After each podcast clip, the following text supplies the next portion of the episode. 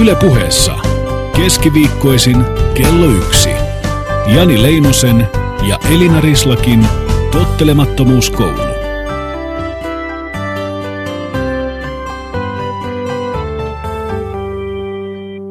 Hyvää päivää kuulijat.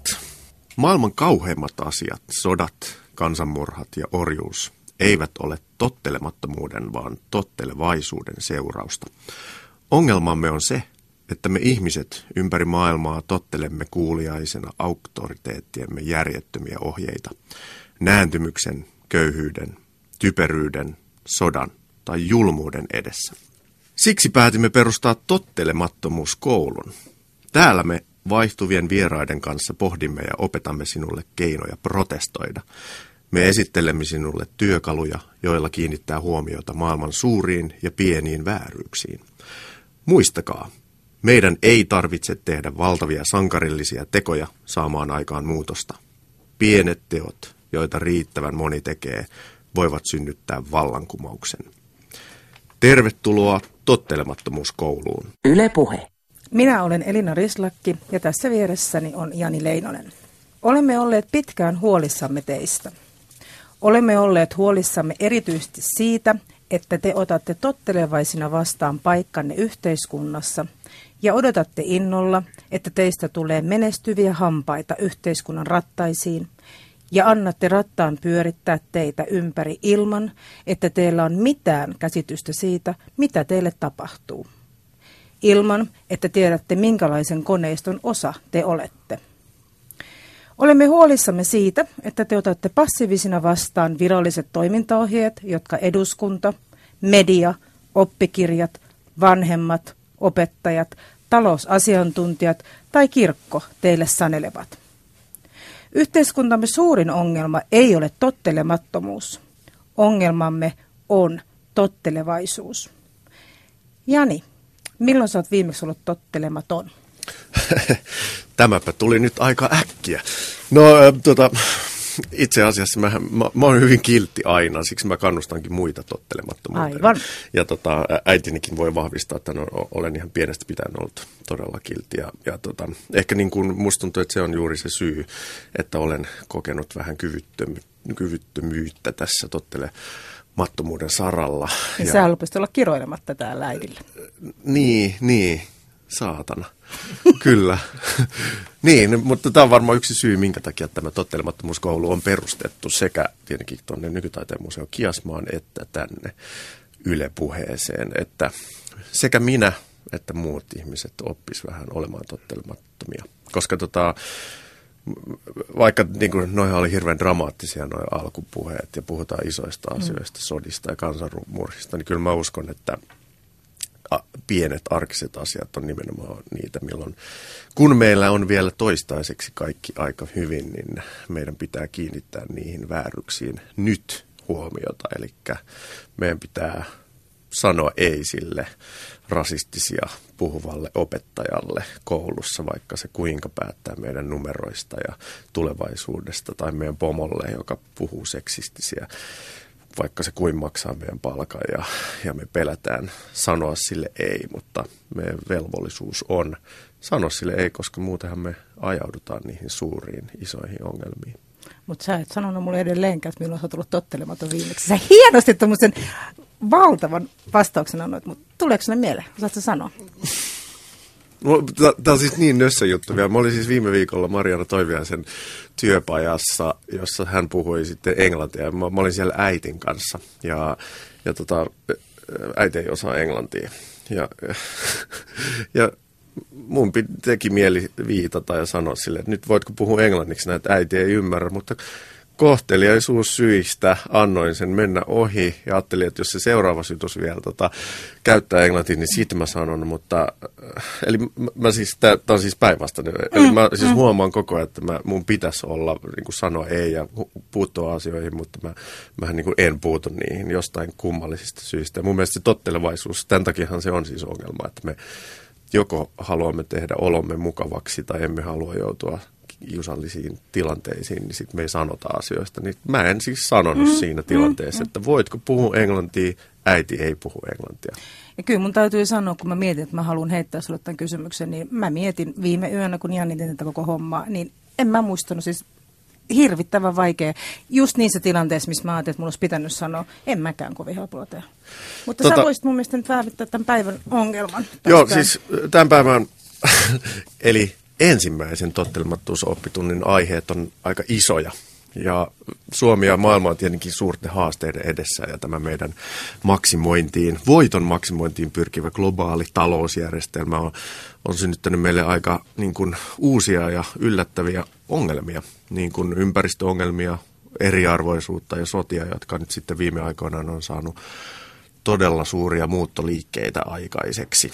Ja me täällä kirkkaiden pohjavesien ja vihreän kullan varakkaassa pohjoisessa aletaan vihdoin ymmärtää, että kaikki mitä me täällä tehdään, niin ne ehkä vaikuttaakin kymmenien tuhansien kilometrien päähän siitä, missä me asutaan siellä, eli sinne köyhään etelään. Me aletaan ehkä vihdoinkin tajuta, että se, että meillä on kaupat täynnä halpoja tuotteita, niin tarkoittaa sitä, että joku jossain muualla tekee niitä huonoissa olosuhteissa, huonolla palkalla ja ehkä oman ympäristönsä tuhoten. Eli vaikka me ollaan täällä turvallisessa pienessä hyvinvaltiossa Suomessa osattu hoitaa asiat vähän toisin ja paremmin. Ja me ollaan osattu säätää lait, joiden tehtävä on suojella omaa luontoa ja omia työntekijöitä pahimmalta hyväksikäytöltä, niin, niin tota, meillä on ehkä vähän jäänyt silmät kiinni muiden ihmisten ja muun maailman suhteen. Ja koska me ollaan siis osattu säätää nämä omat lait, niin, niin lähes kaikki ihmisoikeusrikkomukset ja ympäristötuhot on äh, tietenkin teollisen tuotannon mukana siirtynyt tuonne äh, vastuuttomampiin ja halvempiin maihin. Mutta viimeistään nyt, kun nämä köyhyyden ja sotien ja ympäristötuhojen kodeistaan pakottamat ihmiset kolkuttelee meidän ovillamme, niin me huomataan, että ehkä me ollaankin vastuussa vähän niin kuin isommasta alueesta kuin vain omasta kotipiiristämme. Eli meidän on aika katsoa peiliin. Mutta vaikka tilanne kuulostaakin synkältä, me täällä tottelemattomuuskoulussa ei missään tapauksessa halutella pelotella ihmisiä toimimaan. Me halutaan kertoa, että meillä on paljon keinoja muuttaa asioita, meillä on paljon toivoa ja ehkä kysymys onkin se, että, että voisiko tämä globaali kriisi olla tilaisuus muuttaa tämä meidän epäonnistunut talousjärjestelmä joksikin radikaalisti paremmaksi. Miten Jani Leinonen nukkuu yönsä silloin, kun hän pohtii näin isoja asioita? Siis kysyt sä multa oikeasti tollaisen kysymyksen Kysyn. vai? No tietenkin tämä on ensimmäinen tottelemattomuuskouluohjelma. Mä oon jännittänyt tämä ihan älyttömästi. Mä oon nukkunut todella huonosti. Hyvä, me ollaan samalla viivalla. Joo, eli tietenkin olen pohtinut näitä asioita tuossa koko viime yön.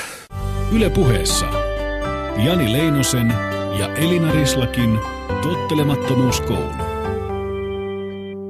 Vieraasta, koska luonnollisesti meillä on tänään vieras mukana, ensimmäinen vieras. Ja, ää, tekstiiliteollisuus on teollisesta vallankumouksesta lähtien ollut kritiikin keskipisteessä sekä ympäristötuhojen aiheuttajana että työntekijöiden oikeuksien polkijana.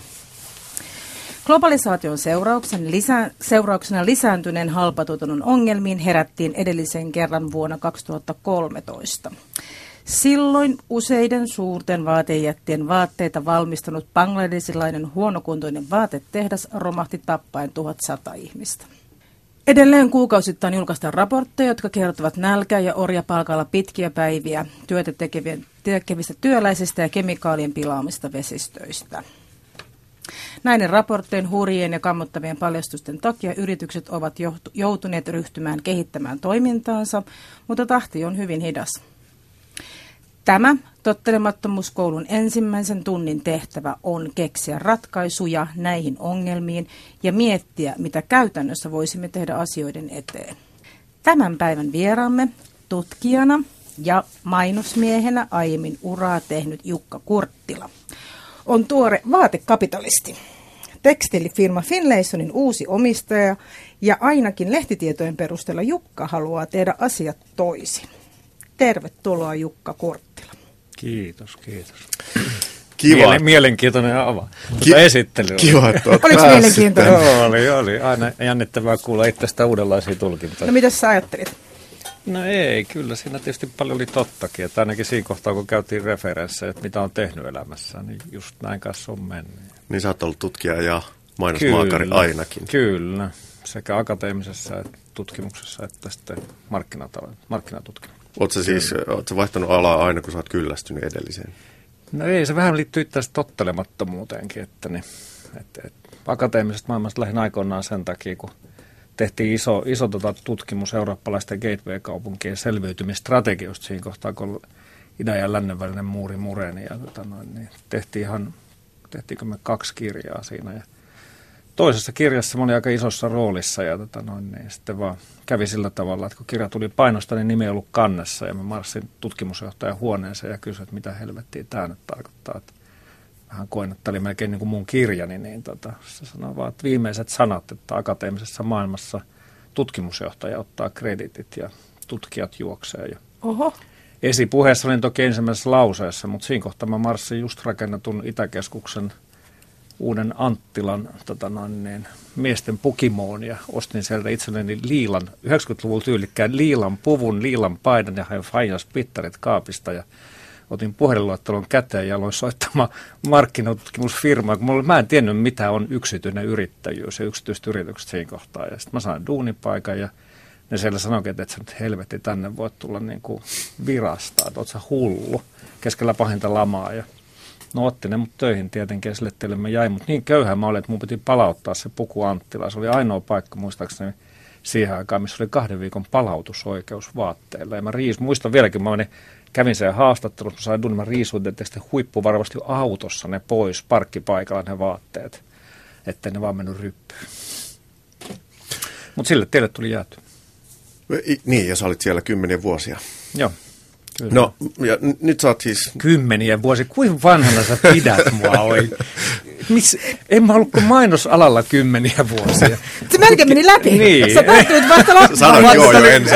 Ei voi vetää takaisin. tää- Mä ryhdyin tottelemattomaksi taas, joo, kyllä. To- No, mutta... Mutta työpaikan vaihtoon liittyi sille aina tottelemattomuus. Mä huomasin vaan, että, että, että sitten kun mä lähdin markkinatutkimuksesta pois, mä siirryin mainosalalle, niin silloin kovasti arvostaminen Eero Lehti oli esimiehenä ja nykyinen kansanedustaja. Hän tuli sanomaan, että Jukka, et sä voi lähteä mainosalle, kun sä et ymmärrä siitä yhtään mitään. Että et hän sanoo tiedä, miten reprotaan esitteitä.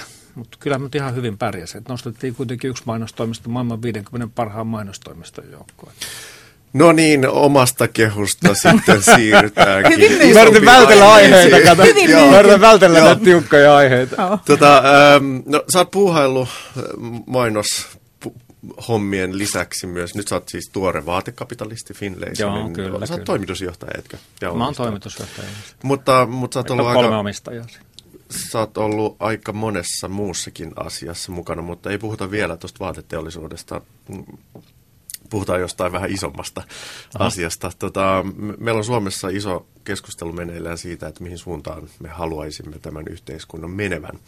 Ja, ja tota, ehkä, no, tämä on tällainen taiteilijan karikatyyri siitä, on kyse mielestäni siitä, että valitaanko me hyvän tekeväisyysyhteiskunta vai solidaarisuusyhteiskunta. Mm. Eli hyvän tekeväisyysyhteiskunnassa periaatteessa mielestäni opetetaan, niin kuin oletetaan tällaiset hierarkiat, eli ne ihmiset, joilla on sitten enemmän kuin tarpeeksi, niin ne sitten antaa niille, joilla ei ole tarpeeksi. Ja sitten taas solidaarisuudessa on kyse ehkä jostain, no, että siinä niin yritetään purkaa eriarvoisuutta ja autetaan yhteisvastuullisesti sitten kaikki niitä, jotka tarvitsevat apua, vaikka nyt esimerkiksi verotuksen avulla. Jukka Kurttila, sä oot ollut puuhamiehenä myös tuossa lastensairaalaprojektissa, joka mm. jakaa voimakkaasti mielipiteitä. Ja monien mielestä se on... Perustamassa sitä kyllä. Niin, joo. Ja, ja, ja aika monen mielestä se on siis e- e- esimerkki yhteiskuntamallista, jossa rikkaat rahoittaa mm. vapaaehtoisesti niitä palveluita, mikä heitä miellyttää.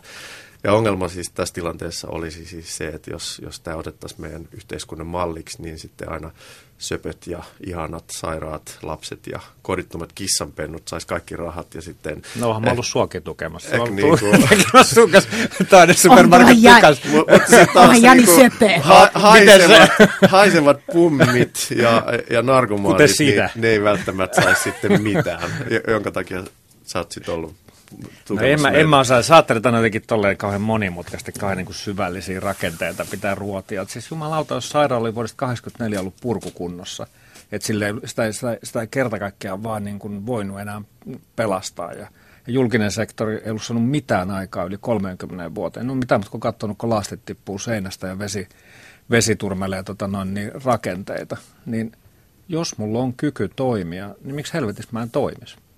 En mä osaa ajatella sille, että mulla on joku paha kaveri siinä kohtaa, kun mä aloin vaan toimimaan. En mä miettinyt, onko mä rikas tai hommaaks mä siihen rikkaati. Olihan siellä Herran Jumala lääkäreitäkin mukana yhdistyksessä ja oli myös sitten lasten, sairaatten lasten vanhempi oli mukana siinä. Että ei se ollut missään nimessä mä kokenut, että se oli niin kuin rikkaat pisti hynttyy tyhtä ja kaivo taskun pohjaa. Me haluttiin ihan oikeasti tekemään niin kuin tavallaan kansalaisyhteiskuntapuolta hommia. Mä ajattelin miettiä, että miten meidän pitää muuttaa, mitä meidän pitää tehdä, mitä meidän pitää saada aikaa, että me saadaan se sairaala pystyy. Me haluttiin vaan rakentaa sairaala. Me koettiin enemmänkin, että kyse on niin kuin talkoista kuin jostain perhanan niin kuin rikkaille, rikkaiden solidaarisuudesta. Mutta niin, Janin, mutta Janin kysymys tässä oli varmaan se, että niin, entäs, sit... kun ne talkoothan kohdistuu, jos se olisikin, voiko talkoot kohdistua mm. narkkareihin, jotka on jotenkin to, mielenterveysongelma Niin saisit se vankilan mielisairaalan äh, kampanjan äh, niin kuin rahoituksen pystyy näin helposti kuin lastensairaala. Ei, se on fakta, koska ihmisiä ei kiinnostaisi ratkaista sitä ongelmaa. Siis kansalaisia ei kiinnostaisi ratkaista tuota ongelmaa. Se ei se, ei se lähde siitä, että mä, jos mä, vaikka mulla olisi semmoinen intohimo, ja mä perustaisin projektin siihen, että lähdetään nyt hoitamaan toi asia kuntoon. Mä en saisi ketään mukaan siihen. Mä jäisin yksin sen hankkeen kanssa. Eli se ei toteutus. Mm. Mutta tuossa oli se tietenkin, totta kai mä, siinä oli se etu, että – että ihmiset kokee, että on tärkeä asia, se on heille kaikille aika tärkeä. Jokaisella meistä, melkein jokaisella meistä on lapsia, lapsenlapsia tai on halunnut lapsia. Mutta se varmaan myönnät, että tätä on, tätä, kun tämä on onnistunut niin hyvin tämä lastensairaalaprojekti, että sitä on poliittisesti käytetty tällaisena perusteluna sille, että tsiigatkaa, että nythän me voitaisiin yksityistä kaikki ja, ja hoitaa rahoitus tällä tavalla niin kuin kaikkea muuhunkin yhteiskunnassamme. Mm. Niin näet sä siinä minkälaista joku, ongelmaa? Eh, en mä näe mitään ongelmaa. Siitä. Mä näen ainoastaan sen ongelmat, että, että jotkut käyttää tuommoista, tässä maailmassa on aina ihmisiä, jotka käyttää kaiken näköisiä asioita hyväkseen ja ikävällä tavalla tietenkin, niin, tota noin, niin semmoinen ongelma, mutta sitä, että, että se tulisi johtaa johonkin, en mä koe sitä kovin todennäköisenä, että, että, että alettaisiin sanomaan, että nämä asiat pitää alkaa hoitaa yksi, yksityisen, ja, yksityisen lahjoitusvaroin. Että, että kyllä Suomessa istuu aika vahvassa semmoinen yhteisvastuuajattelu ja tämmöinen niin hyvinvointiyhteiskunta-ajattelu. Ja en mä jaksa uskoa, että tämä nyt muuttuu kauhean tai mä ainakin toivon itse, että se muutu ihan kauhean julmaksi tämä yhteiskunta. Se oli jännä, kun sä sanoit just tuossa sen, niin kuin, että tosiasia on se, että ihmiset ei lähtisi mukaan, sit, vaikka sä tekisit mm, sitä. Mm. Mutta mitä mieltä sä oot siinä, että onko meillä mitään mahdollista vaikuttaa siihen, että ihmiset ihmisten ajatuksiin siitä, kun ne ei ole kiinnostuneita, niin mitä me pitäisi tehdä niiden osa-alueiden kanssa? Että kun meillä on tämä talkoomalli tietyllä tavalla, mm. niin pystytäänkö me muuttamaan sitä, että me välitettäisiin niistä, just niistä tyypeistä, jotka ei ole kauhean mm. miellyttäviä meidän No joskus, joskus tuntuu ihan oikein, siis tämä on vähän julmankuulunen juttu, mutta joskus tuntuu, että, että asioiden pitäisi olla vähän huonommin vielä, että heräisi se tavallaan talkoo vastuu. Meillä on mennyt kuitenkin siitä 50-luvusta lähtien – taloudella on mennyt aika hyvin ja koko ajan yhteiskunta on ottanut vain enemmän enemmän enemmän roolia meidän paappomisesta. Ja me ollaan vähän niin kuin totuttu siihen, että ehkä jopa liikaakin valitettavasti. Onhan ollut tietysti, tietysti, mä oon kasvanut koko hyvinvointiyhteiskunta ajan, ja mähän on päässyt vaan nauttimaan neuvolapalvelut, hammashoitoa, on vanhusten, niin kuin, vanhusten hoitoa ja vaikka mitä. Ja me ollaan totuttu kauhean hyvään. Mutta tavallaan silloin, milloin talkoilla asiat tehtiin, niin silloinhan asiat ei ollut yhteiskunnan puolet kauhean hyvin. Ja se oli, ehkä se on niin kuin kääntynyt vähän niin kuin tämä hyvinvointiyhteiskunta meitä vastaan, että me ei enää välitetä. Mutta eikö nyt ole syntynyt vähän kuitenkin äh, niin kuin auttamisliikkeitä ja solidaarisuutta, erityisesti nyt kun puhutaan, täysin väärä sana tietenkin, pakolaiskriisistä. Mm, oh. Mutta että tänne on Mutta tullut just siis... se, että mistä se on lähtenyt. Se on lähtenyt siitä, että asiat menee tarpeeksi päin hemmettiin. Niin. Eikö niin? niin? Sitten yhtäkkiä alkaa heräämään. Aivan. Ei enää huomata, että nyt ei yhteiskunta enää ehdi, ei kykene tai ei haluakaan jossain tapauksessa hoitaa jotain asiaa kuntoon. Sitten herää liike. Se liittyy siihen, että asia menee riittävän paljon, paljon, paljon päin prinkkalaa. Niin sitten sit on pakko. Mutta onko on, on myös niin kuin siitä toista näkökulmaa. On, rasismi on noussut ja fasismi on noussut ja on ollut niin kuin iskuja tota, noihin ä, pakolaiskeskuksiin, jotka on ihan niin kuin käsittämättömiä ja hurjia, niin ä, musta tuntuu, että se on myös vastareaktio ollut vähän tämä auttamisen tarve on, ja on. Niin kuin, että ihmiset niin haluaakin puolustaa hyvää. Mu, niin. mutta, tota... no, tutkijana ja niin kuin tavallaan mainosi markkinointi-ihmisenä voi sanoa se, että aina kun syntyy joku ilmiö, niin sille syntyy aina vastailmiö. Joo ne ei niin kuin ole erillään toisestaan, ne on samaa, ne on samaa vyyhtiä aina. Mutta äh, niin, no, no Finlayson on siis, nyt kun Suomi on vähän polarisoitunut, niin mä oon siis jutellut kymmenien ihmisten kanssa, jotka nyt on ehkä aktivisteja tai tavallisia ihmisiä, jotka on siis lähinnä auttanut erilaisten syrjittyjen ryhmien niin kuin no, auttanut niitä, että mm-hmm. niiden oikeudet toteutuisi. Finlayson on myös ottanut yllättäen kyllä yrityksenä siis niin kantaa arvokysymyksissä, muun muassa olette tukenut tasa-arvoista avioliittoa, niin ää, aika moni näistä niin kuin aktivisteista ja ihmistä, jotka on ruvennut toimimaan esimerkiksi pakolaisten ja homojen niin kuin puolesta, niin, niin tota, ne on ruvennut saamaan sit, niin kuin tosi ikäviä reaktioita, että sieltä on tullut tapouhkauksia ja sieltä on tullut vaikka mitä. Mm, mm. Vaikka siis periaatteessa, mitä ne mun mielestä ajaa, niin on aika niin kuin maalaisjärjen asioita, mm, lähinnä niin kuin välittämistä. Mm, niin onko, onko teille tullut minkälaisia reaktioita siitä, että olettekin lähtenyt niin kuin ottaa arvokysymyksissä kantaa? Onhan niitä tullut. On tullut. Kyllä mä oon saanut siis tosi inhottavaa likasta postia ja, ja tota, jopa tappouhkauksiakin, tai tappouhkauksenkin, mutta, mutta tota noin, niin sitten mä niinku kerran mä aloin miettiä sitä, että, että okei, okay, että niin, kun tavallaan jos miettii sitä, miten se Tom, Tommo Finnot homma lähti liikkeelle, niin mä kelasin, kelattiin sitä vähän siihen, että siltä tavalla, että onko meidän niinku oikeus päättää, että joku pystyy sanomaan jollekin, että sä et saa rakastaa tota – No eihän me voida semmoista sanoa. No jos sitten sä ootkin, mies päättää rakastua toiseen miehen tai nainen toiseen naiseen, niin kuka sen voi sanoa, kun se tunnehan on niin voimakas, kun se iskee päälle, rakkauden tunne, että sä et voi kieltää sitä. Niin silloin me todettiin, että ei meillä ole oikeutta sanoa, että, että tai olla ottamatta kantaa tasa-arvoisen avioliittolain puolesta. Että meidän mielestä se on ok, koska ei, me, ei meillä ole semmoista, niin kuin, semmoista niin kuin Jumalan valtaa tai jotain muuta, että meillä olisi oikeus sanoa, että tuommoista ei voi tehdä. No kun me se tehtiin, me mietittiin, että okei, niin kuin joku sanoi mulle, tai, että niin kuin, tuhoat sitten Finlaysonin brändin, kun teet tuommoisen. Joku neropatti pääsi tämmöisenkin sanoa suustaan. No itse sitten miettii, että okei, että onko se oikeasti nyt niin, että jos me tehdään niin tämmöinen Suomen arvostettu, ehkä yksi arvostetuimpia kuvataiteilijoita maailmalla ja, ja ihminen, joka on puhunut suvaitsevaisesti, me tehdään hänen kunniakseen niin tavallaan tämmöinen niin kuin pussilakana-sarja, niin onko se niin kauhea asia? Että se ole aika hyvä asia, mitä me puhutaan? Me todettiin, että no se on hyvä asia. Me halutaan tehdä se, että, että tota noin, niin ei sitten varmaan niin hirveät reaktioitu, koska ihminenhän pelkää aina reaktioita. Tossakin kaikki aina koko ajan sanoo, että varmaan käy ihan kauheita asioita, että ei noin voi tehdä ja näin poispäin. Mutta sitten kun mä niin suhteuttaa sitä, vaikka tuli ikävää postia, tuli tosi vihaisia ja mä sain semmoisia Tiedättekö sitten vanhat ihmiset oli ottanut mainoksia irti ja piirtänyt siihen kullin esiin sitten siitä lahkeesta, jotta homo, homokulli Kurttila siinä saatana. Toi on Kaikkea tämmöistä näin niin kuin posti, postia, postia sitten lähetetty. Ja tota, niin. Sitten kun mä aloin suhteuttaa sitä, niin kuin, tietysti, että mitä oikeasti kävi, niin mä laskin kerran, että noin puoli promille ehkä oli niin kuin tätä juttua vastaan ja ylivoimainen enemmistö oli puolesta. Eli meillähän kuitenkin se, mitä tapahtui, niin ihmiset löysi Finlaysonin osittain tämänkin seurauksen, tämän Toma Finlandia, meillä on, meillä on oikeasti kauppa on lähtenyt hyvään kasvuun. Että kyllä tänä päivänä, niin kuin mä, mä sanon monelle jo, että suomalaiset on paljon parempia kuin kuvitellaan. Että sitä äkkiä kuvitellaan, että nyt, nyt kaikki on niin kuin rasisteja tai ne on niin kuin hyvin suvaitsemattomia, semmoisia – että kehä kolmosen ulkopuolella vaan möllötetään ja ollaan ilkeitä ja pahansuopia. Mutta kyllä mun mielestä tämä on niin kuin meidän, meidän tapaus, kun me ollaan otettu tosiaan muihinkin asioihin aika paljon kantaa viime aikoina, niin kyllä se mun mielestä kertoo se, että suomalaiset on tosi hyviä ihmisiä ja ne palkitsee hyvistä asioista. Että kannattaisi yritystä miettiä tätäkin kautta, eikä vain sen pelon kautta, että mitä ne ajattelee, ne varmaan tuomitsee meidät. Kannattaisi kääntää se toisinpäin, että ihmiset on hyviä, ne haluaa palkita sut siitä.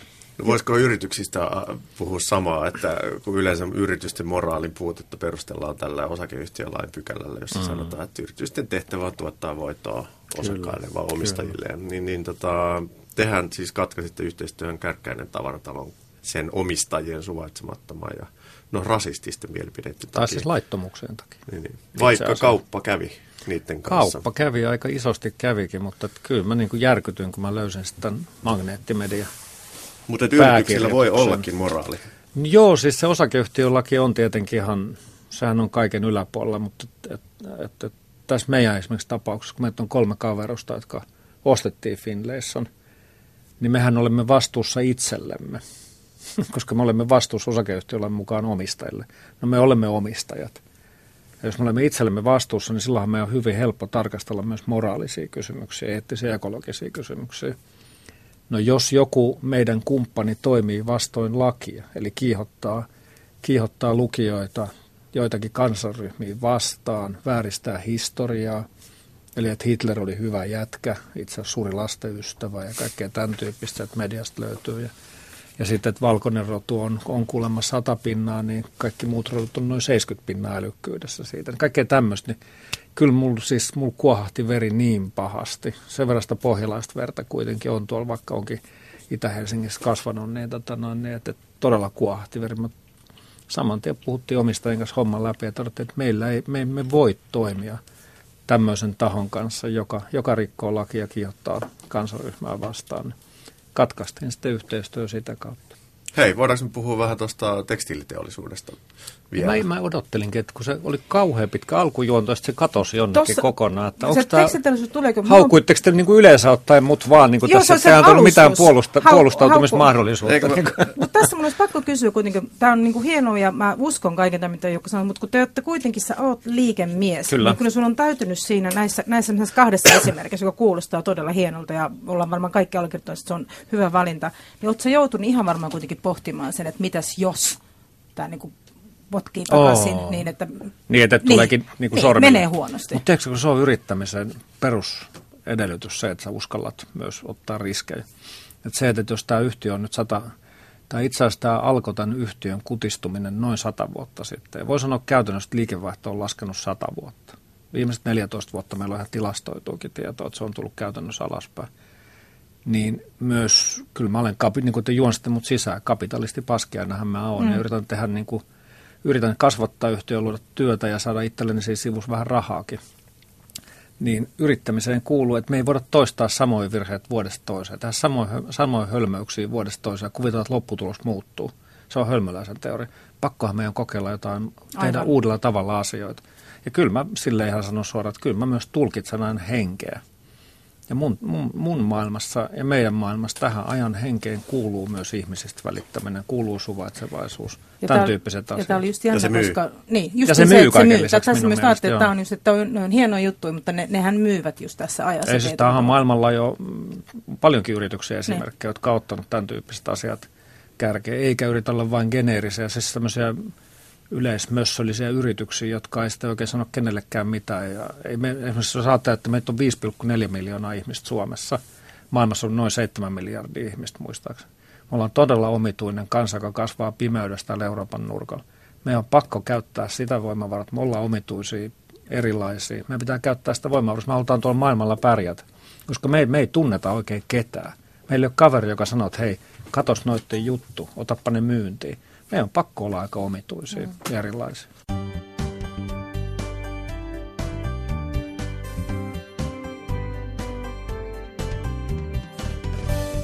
Yle puheessa Jani Leinosen ja Elina Rislakin tottelemattomuuskoulu.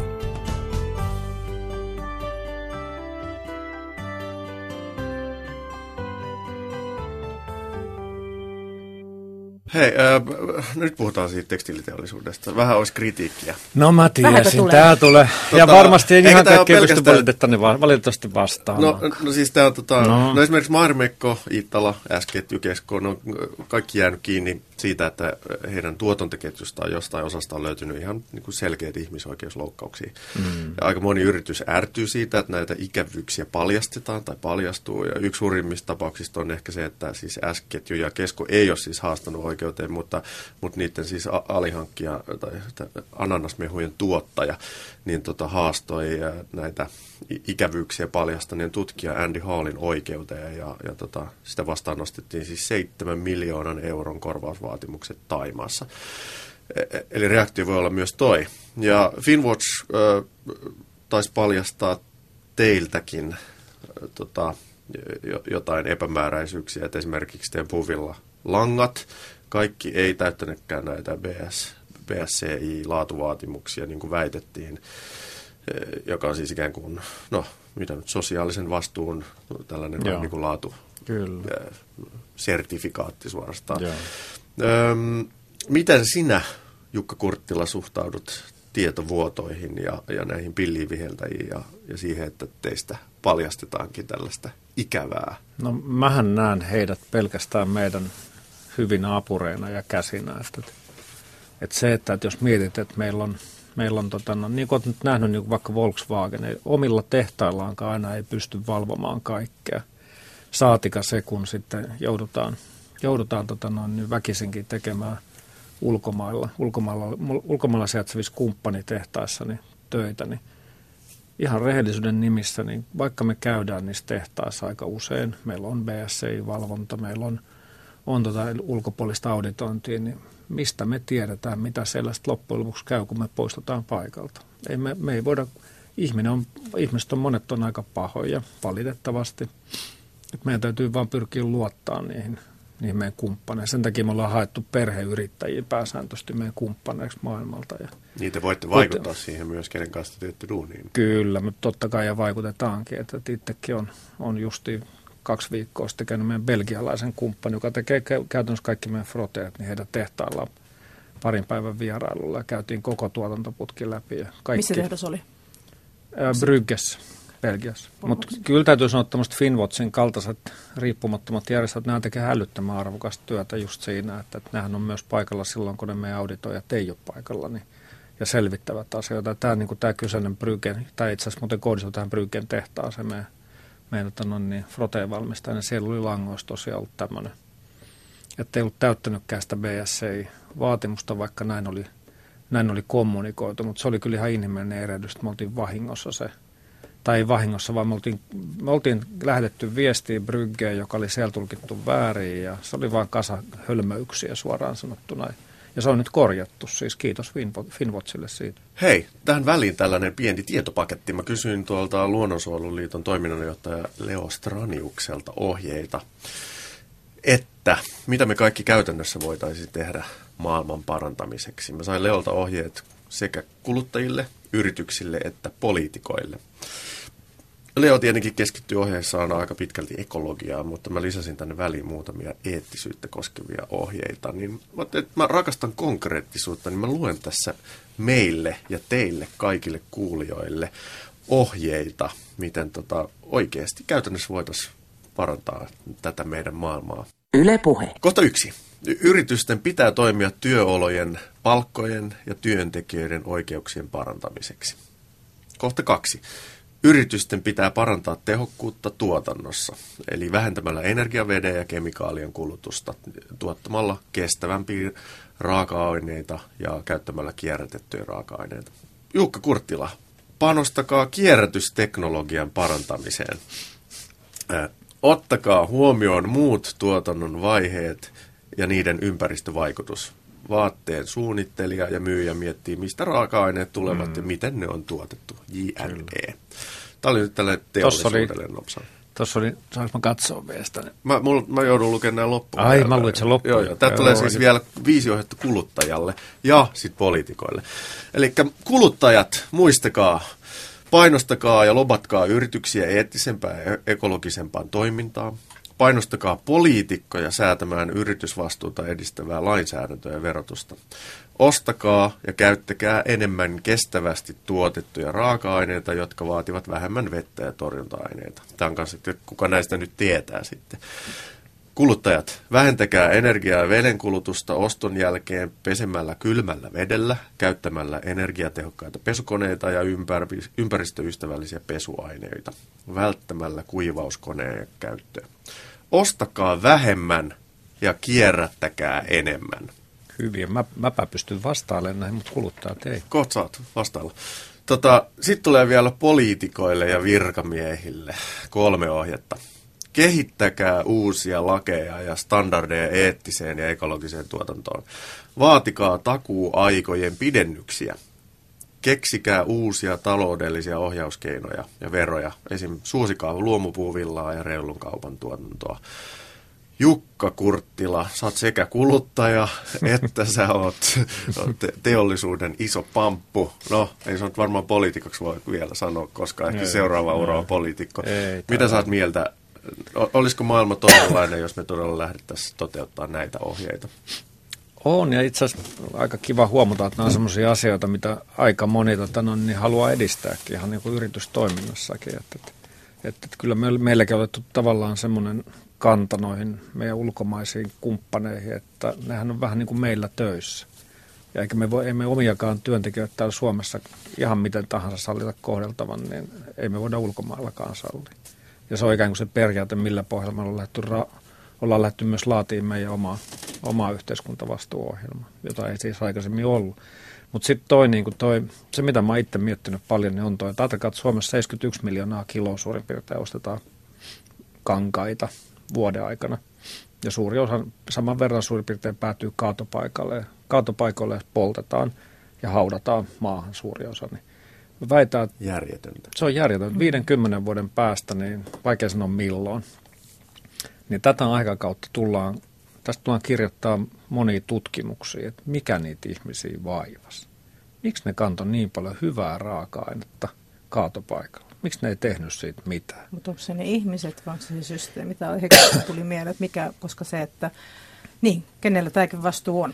Ketä me katsotaan sitten, mikä tämän on aiheuttanut? No ei sitä voi varmaan kannata syyllistä lähteä hakemaan, että kuka siinä on syyllinen, mutta et, et, kyllä mä väitän, että se saattaa käydä niin, että yritykset alkaa nyt aikaisemmin kuin kukaan muu tarkkailemaan, tota, että mitä sille asialle voisi tehdä.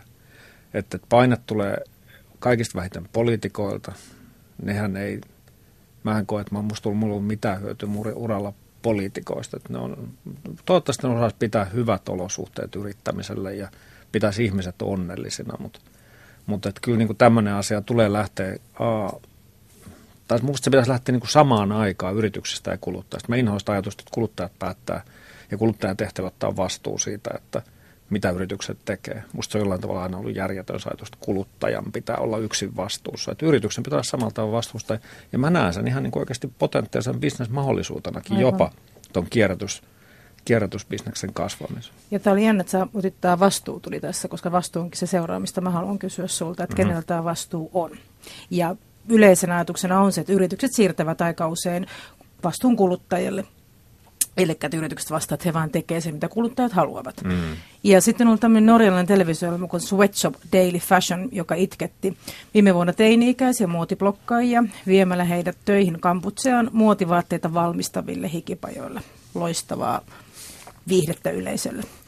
Jukka Kurttila, onko todellakin kuluttajien, esi- esimerkiksi tässä näiden teinityttöjen vastuulla, että vaatteet tehdään epäinhimillisellä tavalla? Mm.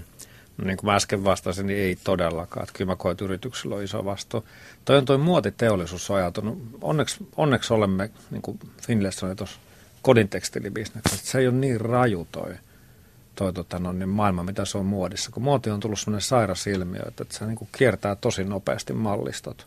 Siellä todella nopeasti uusitaan ja hinta sitten kuluttajaryhmänä on just ne, joilla on vähiten ehkä rahaa, eli nuoriso – niin tota, se on johtanut se hysteeriseen hintapisteen hakemiseen sitten. Ja täytyisi vaan toivoa, että nuoret oppis ajattelemaan vähän laadukkaampien tuotteiden puolesta ja vähän vähemmän sitä niin kuin, jotenkin, niin kuin, että tämä menisi niin kuin vähän vähemmän, siis ettei kierrä niin nopeasti Sykli, kaikkia. Niin Syklit on niin Aivan. niin älyttömän nopeita. Että Aivan. Siinä on jotain kyllä musta vähän jopa niin kuin sairasta tällä hetkellä tuossa muodin puolella. Että kun mietitään yrityksiä, niin kuin tässä nyt mietittiin tätä vastuuta, että omalla tavallaan käsittelit sitä jo, mutta puhutaan, että suomalaiset yritykset on vastuussa toimistaan vain kotimaassa.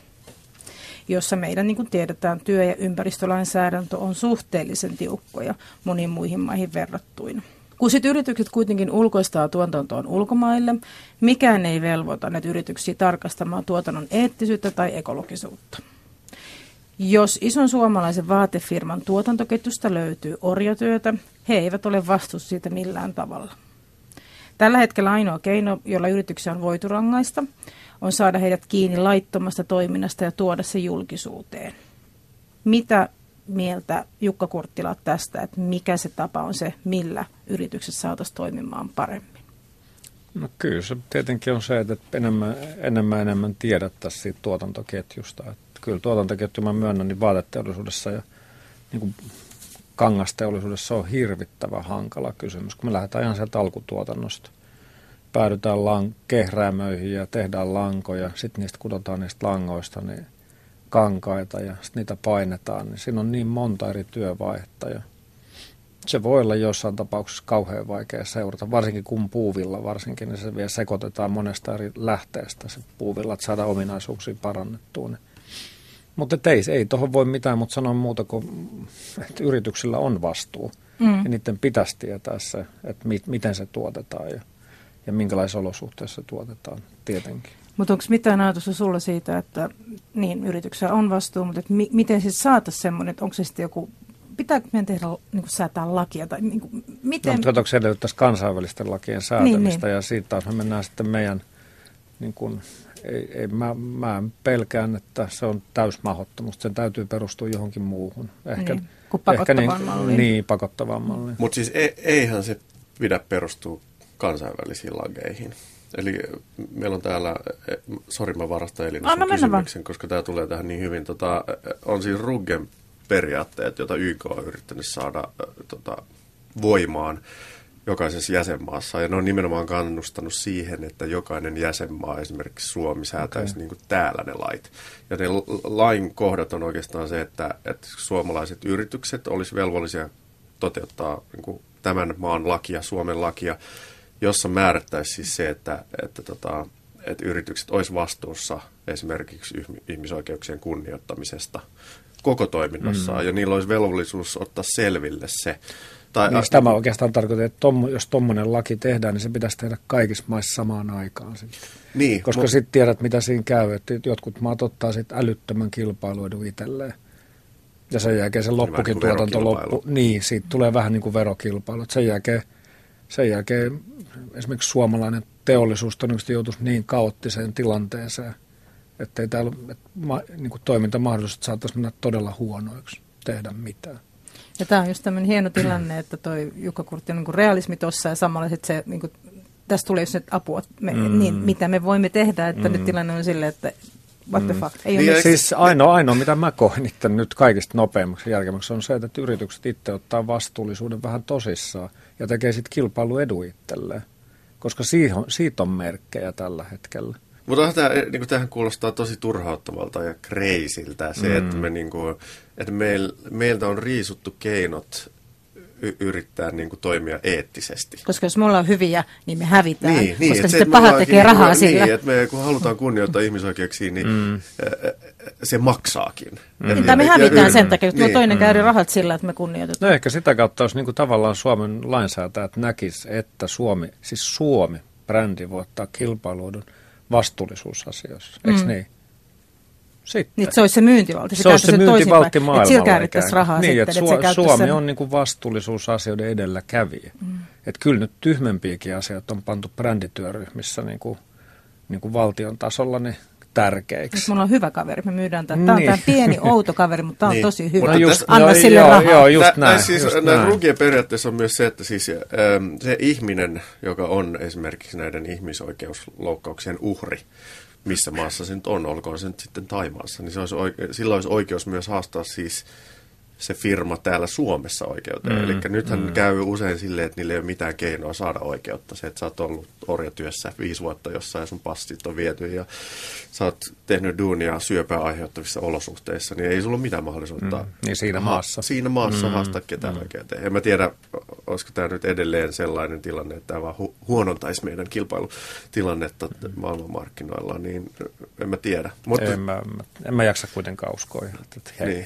Mutta siis, ja, ja pakko sanoa siis, että et, niin et yritykset ei ole siis ainoa pahiksi, että valtiot, kaupungit ja kunnat, jotka on siis mm. niin kuin, kymmeniä kymmeniä miljoonia ja satojen mm. miljoonien kuluttajia, niin nehän mm. täyt, ne toimii täysin samalla lailla, täysin yhä, yh, yhä niin kuin yhtä epäeettisesti kuin... Ja, niin, ja siis, on, niin. mä näen niin kuin, tavallaan vielä sen niin kuin toi muotiteollisuus vielä, jos puhutaan sitten niin massatuotannoista, isoista, isoista volyymihakijoista, niin se on kyllä, se on, sehän tehdään paljon kasvon kohotusta ja kasvon kiilotusta tällä hetkellä, mutta, mutta kyllä se niin kuin tavallaan se, että jos, jos se tota noin, niin kimalteleva pikkuultoppi maksaa 990, niin tota, kyllä se melkein tietää, miten se on tehty. Niin ja tämä olikin se, että tämä halvan hinnan palvonta.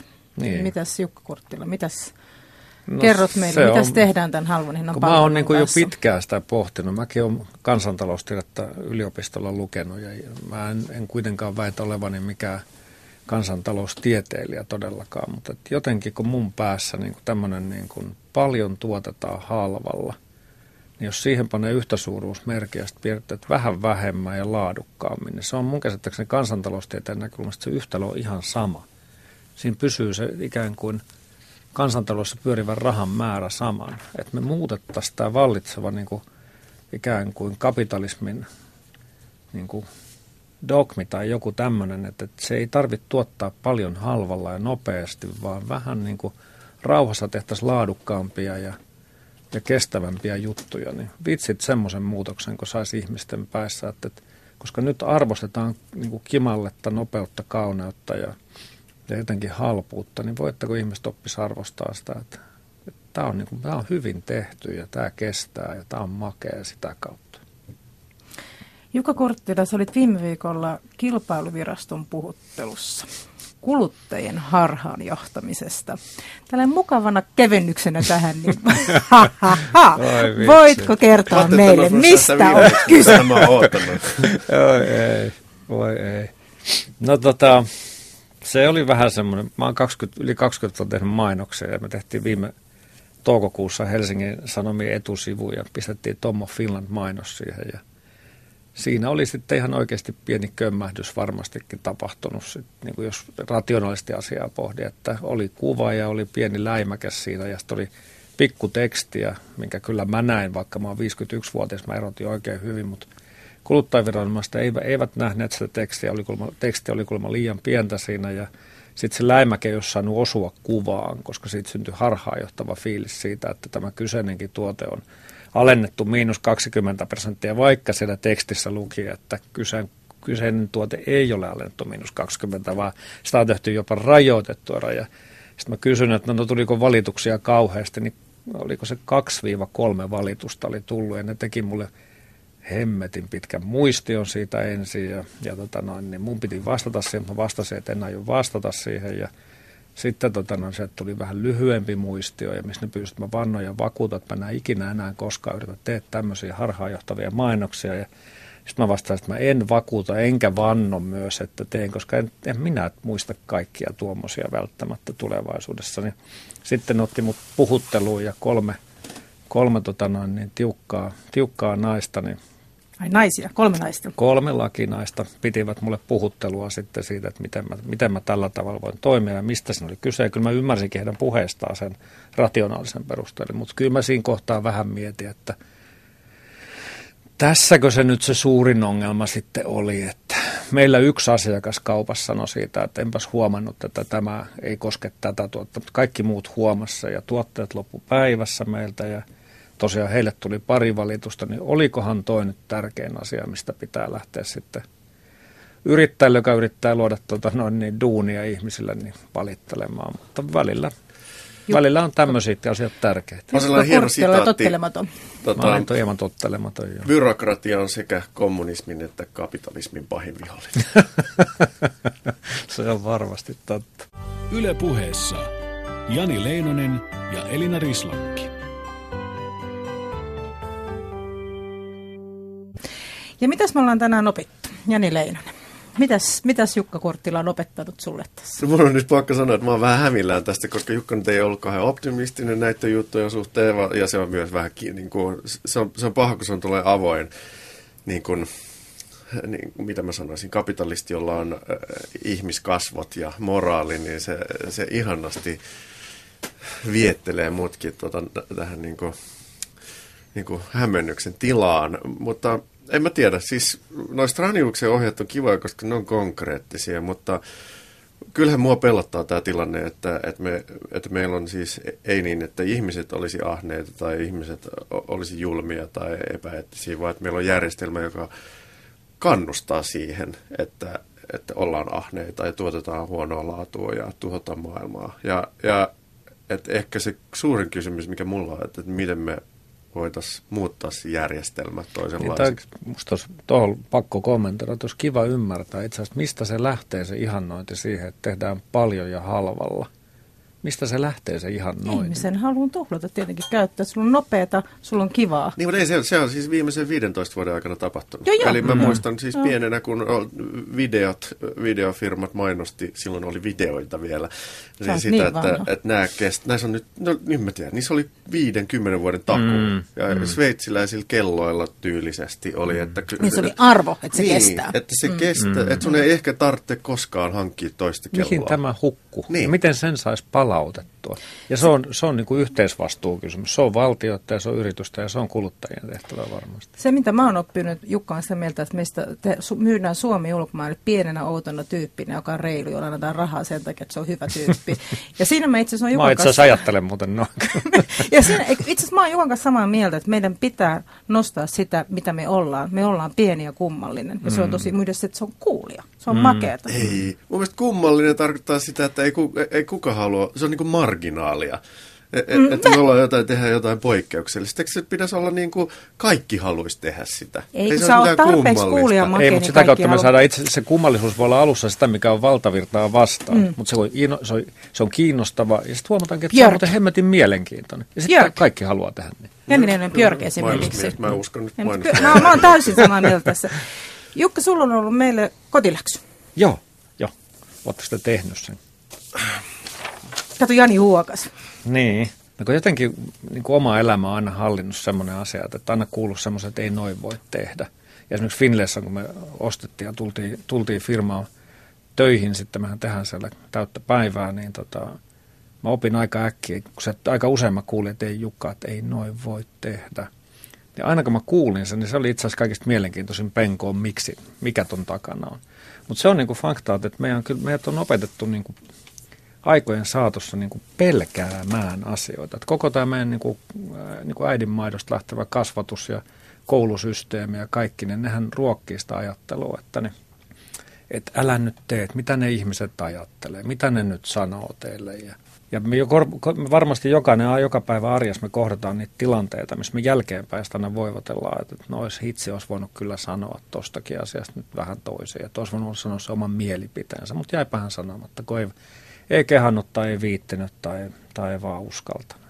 Niin siihen liittyen se läksy mä teille annoinkin sitten. Ja, ja tota no, niin se liittyi siihen, että, että tarkkailisitte vähän omaa käytöstänne, koska muutoshan lähtee siitä, että ymmärtää omaa käyttäytymistään. Niin, tota noin, niin että tarkkailisitte omaa käytöstänne ja oikein vaikka kirjaistakin ylös asioita, asioita, missä kohtaa te huomaatte, että joko toimi tai että ette sano niin kuin te ajattelitte. Ja just ehkä vielä se analyysi todennäköisesti aika usein perustuu siihen, että tu- tulos siitä perustuu siihen, että te hiffaatte, että en oikein kehannut, koska se ei sopinut tilanteeseen, tai sitten, että siitä olisi ollut jotain hölmöjä seurauksia. Niin, niin. Tämmöinen tehtävä teille tuli annettu, ja miten te olette nyt suorittanut tehtävä? Oletteko te nyt tarkkailu omaa käytöstänne? Tunnistitteko sieltä tilanteita, missä olisi voinut no, sanoakin jotain? Pakko sanoa tässä, että mulla oli semmoinen aika iso henkilökohtainen kriisi, että mun ainokaiseni aloitti koulun. Ja mulla on, mä oon itse kouluongelmainen. Koulu ei ollut mun juttu. Ja tyttären kohdalla kävi sit sillä tavalla, että koulu ei, ei lähtenyt hyvin liikenteeseen. Kaikki oli hyvin. Se koulu, siis koko se kouluhomma oli ees. Mutta mä näin lapsestani. Ja sitten käydä tämä valtava keskustelu omassa päässään, että puutunko mä, pitääkö mun puuttua, ei mun pidä puuttua, kehtäis mä puuttua, mitä mä teen. Ja mä puutuin ja muutin tilanteen. Ja ilmeisesti ainakin tällä hetkellä tuntuu, että tein oikein. Mutta koko se, mitä mä käyn omassa itseni sisällä, semmoinen, niin kuin, mitä mä oon tehnyt väärin, onko mä hysteerinen ja kehtaako mä sanoa, kannattaako mä sanoa. Niin mä jotenkin tässä kohdassa kyllä ajattelin aika pitkälti just, just tätä. Ja niitä omia semmoisia vähän niin kuin häpeän tunteita, mm, pitkä siinä mm, tuli. Mm. Ja häpeä liittyy usein siihen, kun po- yrittää niin kuin miettiä sitä, että tekisinkö jonkun asian. Niin jostain syystä ihminen myös tosiaan niin kuin ei pelkästään pelkää, vaan siinä on myös semmoinen, no ehkä se häpeän pelko on siinä sitten se asia, mikä estää sua tekemästä asiaa.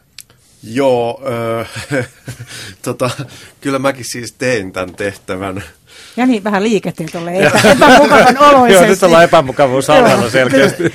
Taiteilija Leinonen Joo. alkaa nauraskelemaan. Mut mulla on siis... Piirsit romanttisen maiseman, Eikö... maalasit romanttisen maiseman. Joo, mutta mä, onneksi mä tajusin, että kun mä luin tämän uudestaan tämän tota, tehtävän, että tässä ei sanottu kuitenkaan, että pitää pitää sanoa asiat ääneen, vaan tota, eh, pitää tunnistaa nämä tilanteet. Niin mä, mä tota, mä, mulle tuli siis sellainen, mulla on, kun mä oon, mulla on Kiasmassa se näyttely, tottelemattomuuskoulu, niin äh, siellä on hyvin epäsuorasti poliittista äh, taidetta, joka tota, kannustaa muidenkin ihmisiä tottelemattomuuteen nimenomaan siitä näkökulmasta, että me tottelemattomuuden avulla me saataisiin asioita muuttumaan paremmaksi, mutta jostain syystä mulla on muutamia keräilijöitä tullut nyt tämän näyttelyn takia sanomaan, että, että en mä halua ostaa sun taidetta enää, kun tämä on tällaista niin vasemmistolaista ää, propagandaa tai, tai tällaista kommaritaidetta. Ja se pelko, mistä Jukka tässä puhuu, niin hiipi todella nopeasti tonne selkärankaan. Ja, ja mä rupesin miettimään, että vitsi, voiko me tehdä tällaista taidetta enää? Ja, ja, ja mun mielestä tärkeintähän tässä tehtävässä on se, että sä tunnistat sen, että nyt mä mm, pelkään. Mm. Ja sä pystyt miettimään, että mikä tässä on mulle tärkeintä. Onko ne ne arvot, onko ne ne periaatteet vai onko ne ne raha. Mm. Mitä mä, mm. niin kuin, totta kai pakko mun on elää jollain. Eli Jani Helonen rupeaa maalaamaan maisematauluja. Kyllä se nyt me on näin. Mm. Niin, Kyllä. meitähän Tässä pelotellaan. Järvimaisemat saa uuden Joo. renesanssin. Eli, eli Sitä arvoisat kuulijat, muistakaa, tunnistakaa nämä tilanteet ja toteuttakaa itse asiassa tätä Kurttilan kotitehtävää kotonakin. Ja te, katsokaa tilanteet, jos teitä pelottaa ja teidät pistetään valitsemaan arvojen ja rahan tai arvojen ja minkä tahansa muun välillä. Ja kiitos rakas yleisö. Kiitos Jukka. Kiitos. Kiitos. Oli kiva olla täällä. Ja ensi viikolla uudestaan. Ensi viikolla nähdään. Kiitos Jani. Kuullaan.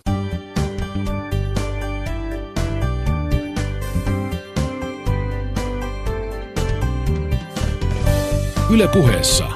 Keskiviikkoisin kello yksi. Jani Leinosen ja Elina Rislakin tottelemattomuuskoulu.